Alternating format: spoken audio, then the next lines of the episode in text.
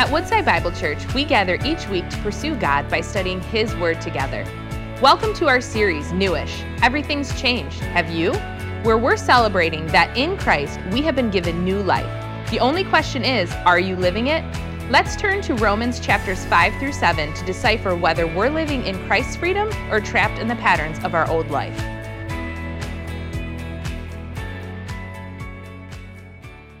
Jesus' name. And all God's people said, Amen and amen. Come on and give God praise. You can be seated. I feel like telling you to high five your neighbor. I am so uh, fired up to be here with you. Uh, welcome to the last weekend of summer officially.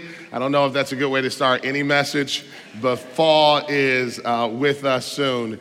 I just want to say thank you because, man, it, it, it could not it could not be our testimony as a church that across 15 communities today, we have campuses that are proclaiming the good news of Jesus. And throughout the world, we have global partners that are serving Christ. If it were not for uh, the unity of this family of faith, the prayers of this family, and also the generosity of our spiritual family. So I just want to say thank you on all of those fronts. When you give, just know on the other side of your giving, lives are being changed and transformed forever. You know, I was talking to Pastor EJ. I don't know how many of you grew up like this, but I grew up in a home where every Sunday I saw my parents giving. And uh, when we would gather together and worship, they would put money into the offering plate. And uh, for us little kids, they might put a quarter in our hands so we would have something to give. Anybody have parents like that that did that with you, right? Well, now most of us are electronically giving, right? And so it's possible that our kids or our grandchildren never see us give. And so for me, for you, for many of us, we saw it with our eyes. We knew that they were giving of their first fruits. But I just want to give you this encouragement that if you have, if you are doing electronic giving, or if your kids don't actively see you giving to the Lord, just sit them down and just share with them about the joy of generosity and share with them why you give. Because how many would love to see in your family a legacy of faith? How many want to see that? A multi generational legacy of faith. I want to give you one very special prayer request, and then we're going to get right into God's word. Um, many of you know about a year and a half, two years ago, we launched a new initiative called the Woodside Global 100. It's our vision that over uh, the next season, that God will allow us to be able to launch 100 young adults who will be uh, committed to the global mission field, who will serve the global church representing Woodside on Christ's behalf. Well, we're getting ready to send another young adult who's going to be launched out. Now, because of the sensitivity of what they're going to be doing, and I'll explain that in a second, I can't give all of their biographical details. But we're getting ready to launch out a young man who has decided, after much prayer, to commit his life to serving Afghans. And uh, he's going to be deployed to Central Asia in the week to come so that he can reach and serve and encourage the Afghan church that's there, as well as Afghan refugees. I'm asking for you to simply pray. Pray for the Woodside Global 100. Pray for this young man, even though you don't know his name, God does. And pray for the Afghan church. How many praise God? 20 years ago, we couldn't even refer to an Afghan church. Today, nearly 20 to 30,000 believers are there in that country shining the light of Jesus Christ. How many praise God for that testimony? And so I'm just gonna ask you, pray with me. Let's pray. Father, thank you for those who have committed to serving you, young and old. Thank you for those who have said yes to your call. Lord, we do pray for the Afghan church. We pray that you would bless them, encourage them under difficult circumstances. May they know the outpouring of your spirit and grace in abundance. And Lord, for this young man who has committed his life to serving you, give him special protection and may his work bear much fruit for your kingdom. And may we always be a sending church and a generous church so that we can fund the spread of the gospel until all have heard, until Christ's return. In Jesus' name. And all God's people said, Amen and amen. You know, as we talk about baptism, I'm, I'm fired up to hear that um, there were several of those young people who said, Hey, at four years old, I was ready to give my life to Jesus. You don't have to wait till you're 40 to give your life to Jesus. But I also want to share with you that in between services, I met with a really sweet couple. One is 89, the other is 87, and they want to talk to me about being baptized. I mean, praise God for that as well. So I don't care where you're at, what station of life you're in, baptism is such a glorious expression of God's goodness and grace. And that's what we're going to talk about today. Open up your Bibles. We're in uh, the book of Romans, what some have called the purest, clearest presentation of the gospel recorded in human history. Uh, we're calling this series Newish. The challenge of the series is to ask the question Have you been made new? Is there evidence of new life in you, or are you kind of just newish? Have you been around the things of God but never fully surrendered your life to uh, God's uh, and His lordship in your life. Now, yesterday was a busy day for the Brooks family. Saturdays are busy, kids and activities. We had a wedding that we went to, and it was beautiful. And by the time we got home, I was tired. My wife was tired. We put the kids to bed and we fell asleep with the TV on. Anybody ever do that? Fall asleep with TV on? So I woke up this morning and one of those infomercials were on. And you know those infomercials where they got some product and they're trying to convince you to buy it, and they use these before and after pictures to try to convince you that this product will change your life. And they got my attention for about five minutes, right? And how many of us have been sucked into these before and after pictures? How many guys in here either did or were tempted to join the hair club for men? Come on, don't be ashamed. Tell the truth, right? They show a guy who's bald, and the next scene, he's swimming through the pool. He gets out of water, his hair is perfect. You guys know what I'm talking about. And ladies, unless you laugh too loud, how many ladies in here have been tempted to buy some dietary product or something that promised that in five days you'll lose 50 pounds? It ain't happening. Let me just tell you, over deliver, over promising, under delivering. That's what happens with a lot of before and after pictures. But not with all of them. There are certain before and after pictures that are true to what they promise. And that's exactly what the book of Romans is. Paul continues over and over to tell us who we were before we met Christ, how we were justified by grace through the sacrifice of the one who paid the sin debt for you and me and rose from the dead with all power in his hand, and by trusting in him, how we can be made new. Paul anticipates a question that I think our generation is still asking. And here's the question Does Christ make a difference in a person's life? How many emphatically say, Yes, he does? Yes, he does make a difference in our lives. But Paul wants you to never forget who you were before Christ, how you came to Christ, and who you are now that you met Christ. Today, before we look at what he says to us, about uh, our baptism and how our walk needs to match our baptism, I want to remind you of some ground we covered. Go to chapter 5, verse number 20.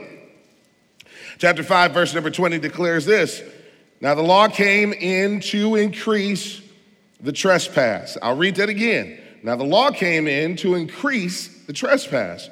But where sin increased, grace abounded all the more. My sins, they are many but his mercy is more. Praise the Lord. Now, first part of the verse we got to deal with though, the before. Why would God want trespass or sin to increase?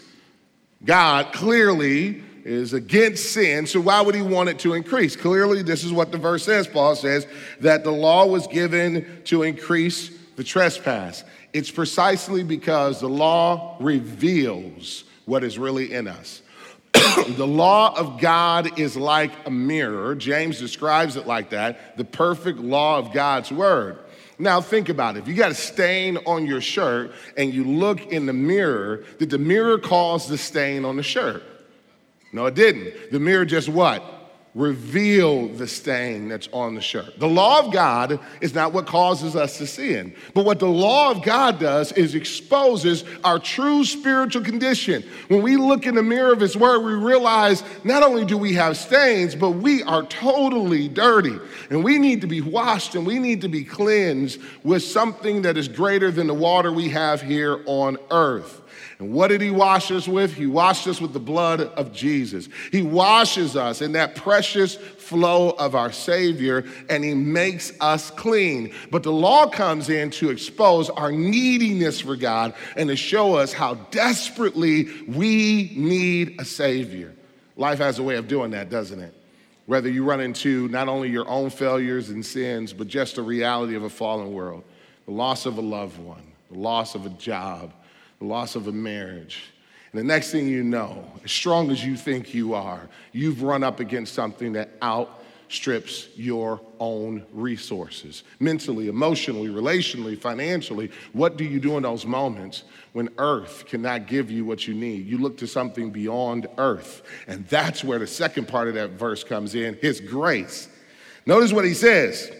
But where sin increased, grace did what? Abound all the more. This is not an equivocal statement, this is a superlative statement. What do I mean by that? He is not saying an equal amount that where sin increases, grace increases equally. No, that's not what he said. He said that where sin increases, grace increases all the more. One of the ways that I say this, and I and I mean this, is there is nothing you can do on earth, no sin you can commit on earth that's greater than what he did on Calvary. How many praise God for that? That what he did in dying for our sins not only paid my sin debt, it was sufficient for me, but it's also sufficient for all of our sins and the sins of the entire world. That's how powerful His grace is. And it's available to all of us. In every situation, in every difficulty, God, our Father, is extending to us a cup of grace. And the only question is, will you receive it? Now, there's a problem with this verse, though, and it's our fallen nature. What our fallen nature will tend to do is look at a verse like this and start doing the math and saying, man, okay, well, if I sin and grace abounds more than my sin, and grace is inexhaustible, which it is, then that means that I can just keep on sinning. Paul anticipates this question. He knows that in our human nature, we naturally look for loopholes. All of us are designed that way. As a matter of fact, how many of you are parents that are raising little attorneys in your home that look naturally for loopholes? I experience it all the time. Like uh, earlier this week, or maybe it was last, my, my wife and I were getting pretty frustrated. One of our kids, who will remain, remain nameless in order to protect the victims, had a, had a dirty room, clothes everywhere, couldn't even see the floor anymore. Wanted to go and do some activity. My response was listen, if you want to go, you have to get all these clothes off the floor. Came back a few hours later, surprise, surprise, all the clothes were off the floor. The room looked great, right? And so I'm thinking that's motivation. One in dead column. You know, kids normally win, but this one was in the dead column, right? And so later on that night, my wife goes into another one of our kids' rooms, opens up the closet door, and what does she find? All the clothes from the other kid's room were now in the closet. I was blown away. I said, wait one second. I go to confront the other kid. I said, What in the world? I told you to clean your room. How did your clothes end up in your, uh, your uh, sister's room? The response was, No, no, no. You didn't tell me to clean my room. You told me to get the clothes off the floor. You see the sin nature? That's the sin nature, right? All of us look for loopholes. Paul anticipates that because of verse number 20, we're going to look for a loophole. And here's the loophole the question of, of humanity Has grace freed us from sin or freed us to sin. Paul says this, verse number six. What shall we say then? Are we to continue in sin that grace may abound? Clearly, Paul, you just argued that when I sin, grace abounds all the more. So maybe I should just keep on sinning so that grace can keep on abounding. And this is the human mind. The human mind, the human nature often asks, maybe you've asked this yourself before, how close can I get to the edge and still be saved? How much sin can I commit and still be a child of God? Is that the way we're supposed to think? Paul responds in three ways with a declaration, with a question, and with an illustration. His declaration, by no means. Now, the English translations uh, are weak, really, when you compare it to the original language. Some of your translations says no, or mine says by no means. But in the Greek, what Paul says emphatically with bold cap letters, absolutely not. It is like he has this apostolic disdain even for the question. No, we are not saved by our good works, but we certainly are saved unto good works. In other words, we shouldn't be asking, How much sin can I commit and still be a Christian? We should be asking, Now that I'm a Christian, how much good can I do? How much can I do to glorify and honor God? That's what grace has freed us to be able to do. And so, Paul, looking at this, responds again with an apostolic pen that is again, passionate, he says, absolutely not, emphatically not. No, as a Christian, you're not looking for ways to sin. You're not looking for ways to continue to disobey God, to not honor God. If that's in your heart, then I would encourage you to ask yourself a, a tough question, but one that needs to be asked Am I really a believer in Jesus?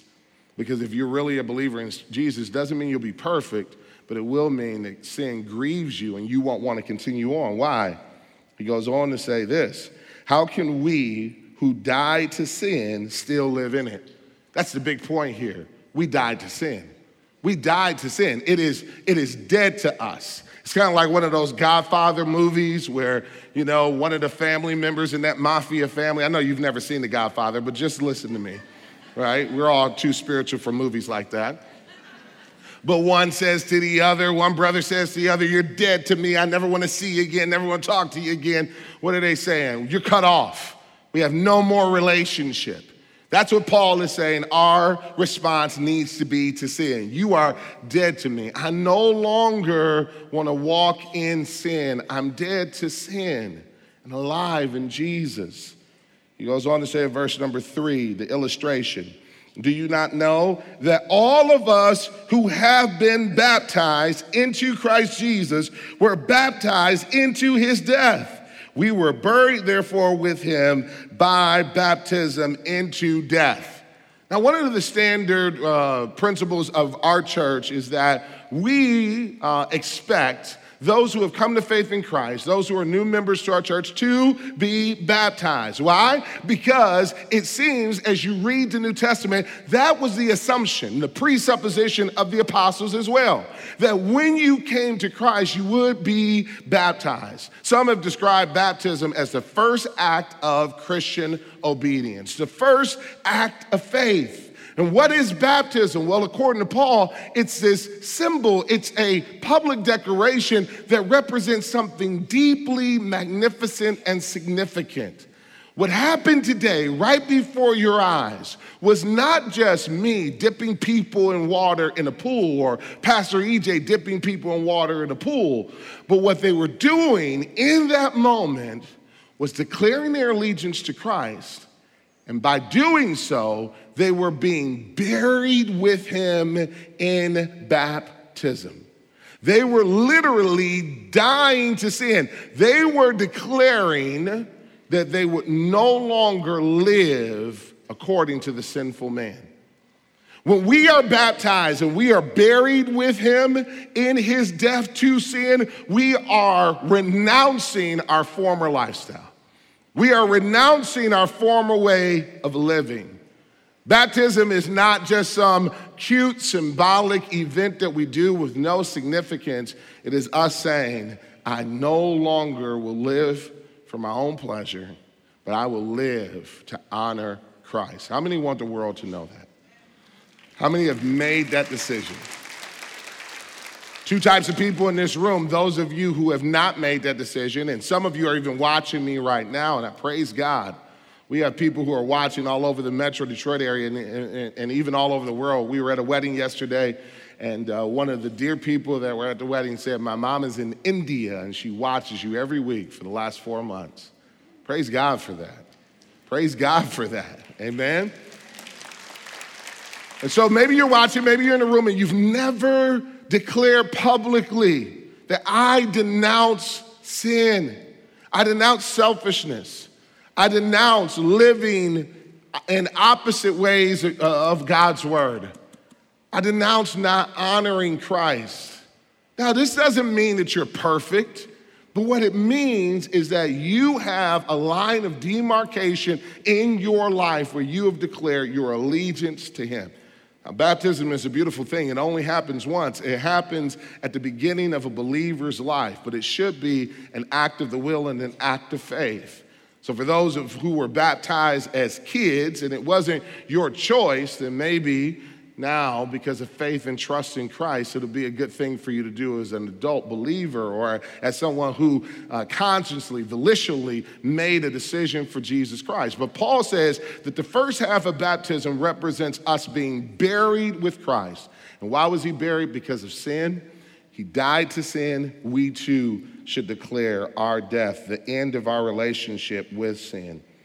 But he doesn't just say we died to sin, he also say we rose to new life. Look at verse the rest of verse number 4.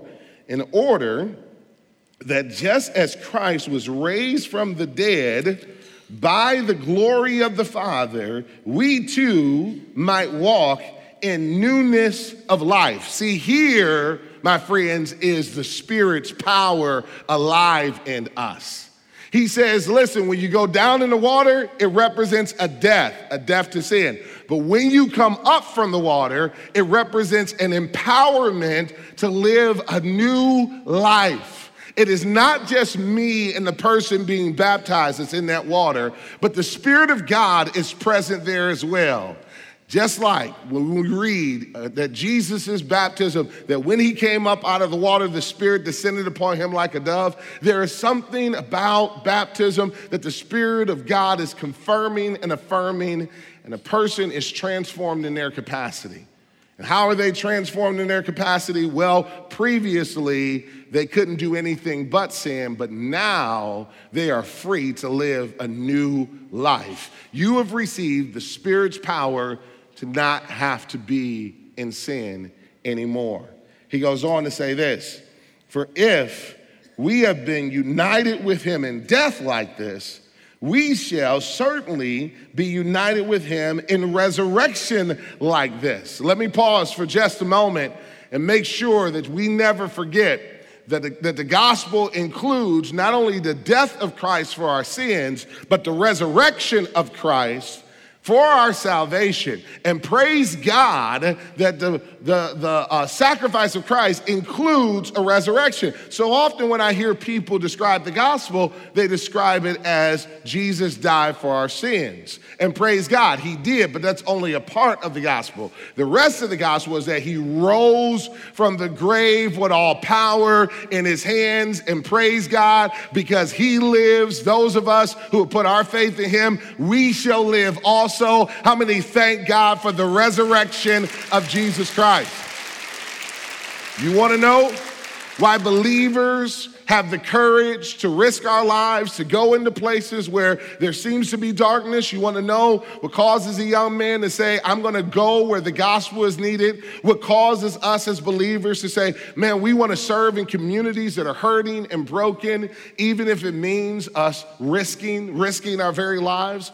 You know why we can do that? It's because we know that there's something beyond this life. That for us, death is not a period, it is only a comma. And if this life should end, praise God, because of the resurrection, there is eternal life to come in the believer. Jesus rose from the dead, and because he did, we live as well. Verse number six, Paul goes on to continue to explain the second half of baptism. We were buried with him in the water, we rose up, newness of life, resurrection power. He says, verse number six, we know that our old self was crucified with him in order that the body of sin might be brought to nothing, so that we would no longer, here it is, be enslaved to sin. For one who has uh, died has been set free from sin. Here's the good news, friends. This is, this is so amazing. I wish I had three more hours, but none of you could endure that. But here's the amazing thing. What Paul says is this is that justification does not simply bring forgiveness of sin. It'd be one thing if the courtroom of heaven, before which we all stand, looked at the sacrifice of Jesus on our behalf and said, Because of that sacrifice, you are not guilty. How many praise God for that? That would be wonderful. That, that, that, that is true concerning those of us who have put our faith and trust in Jesus. We are declared not guilty. Guilty of things that we did do, that we deserve to be penalized for. But Christ paid that penalty. And when we are baptized, we are entering into that sacrifice. We are entering into, with baptism, we are affirming that I am accepting that sacrifice. It's one thing to believe it in your heart, profess it with your mouth. It's another thing before many witnesses to be baptized because you are declaring that you are accepting that sacrifice. But here's the good news that's worth praising God over. Is not only are we declared forgiven, but he gives us freedom and favor as well.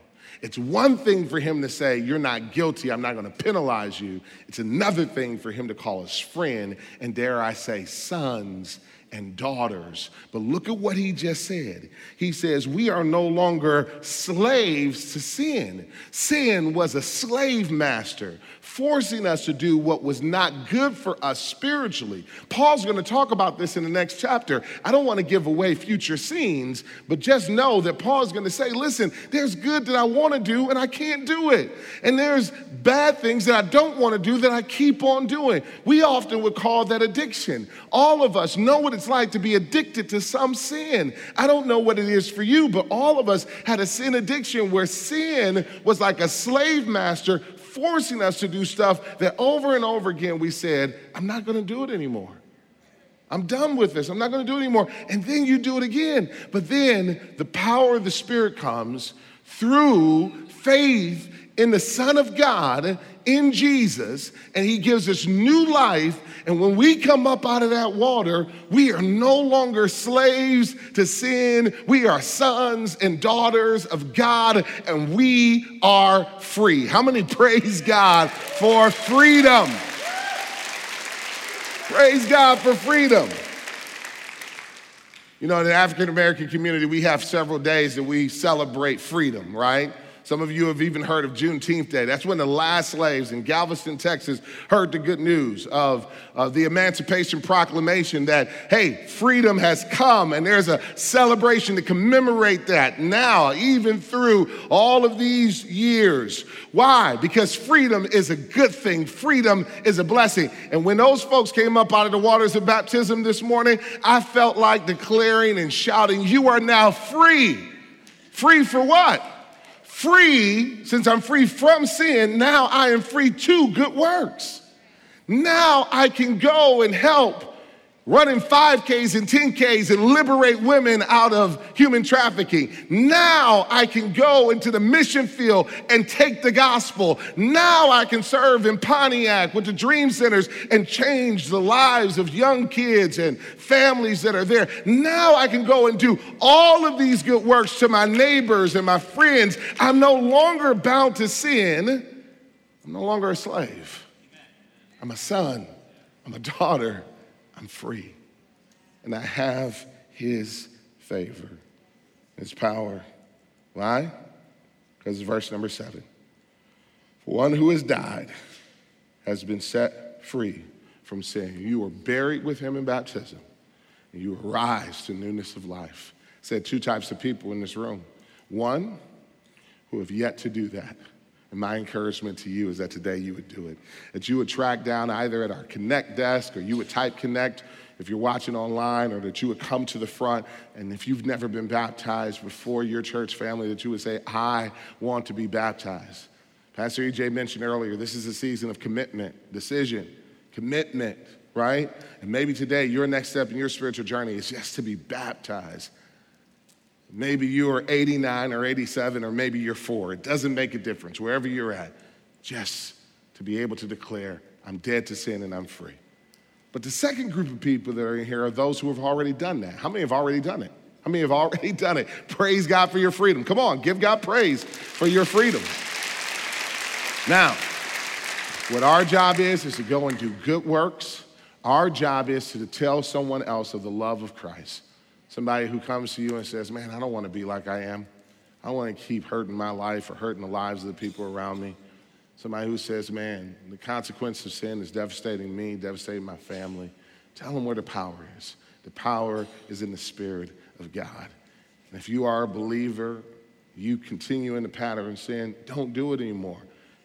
Exercise your rights as a believer in Jesus Christ. Know that you are free, free to live for the King of Kings and Lord of Lords. How many praise God that our sins are many, but His mercy is more? How many praise God for that? Everybody stand all over this church. I'm going to close us uh, in prayer. Our worship team is going to come out.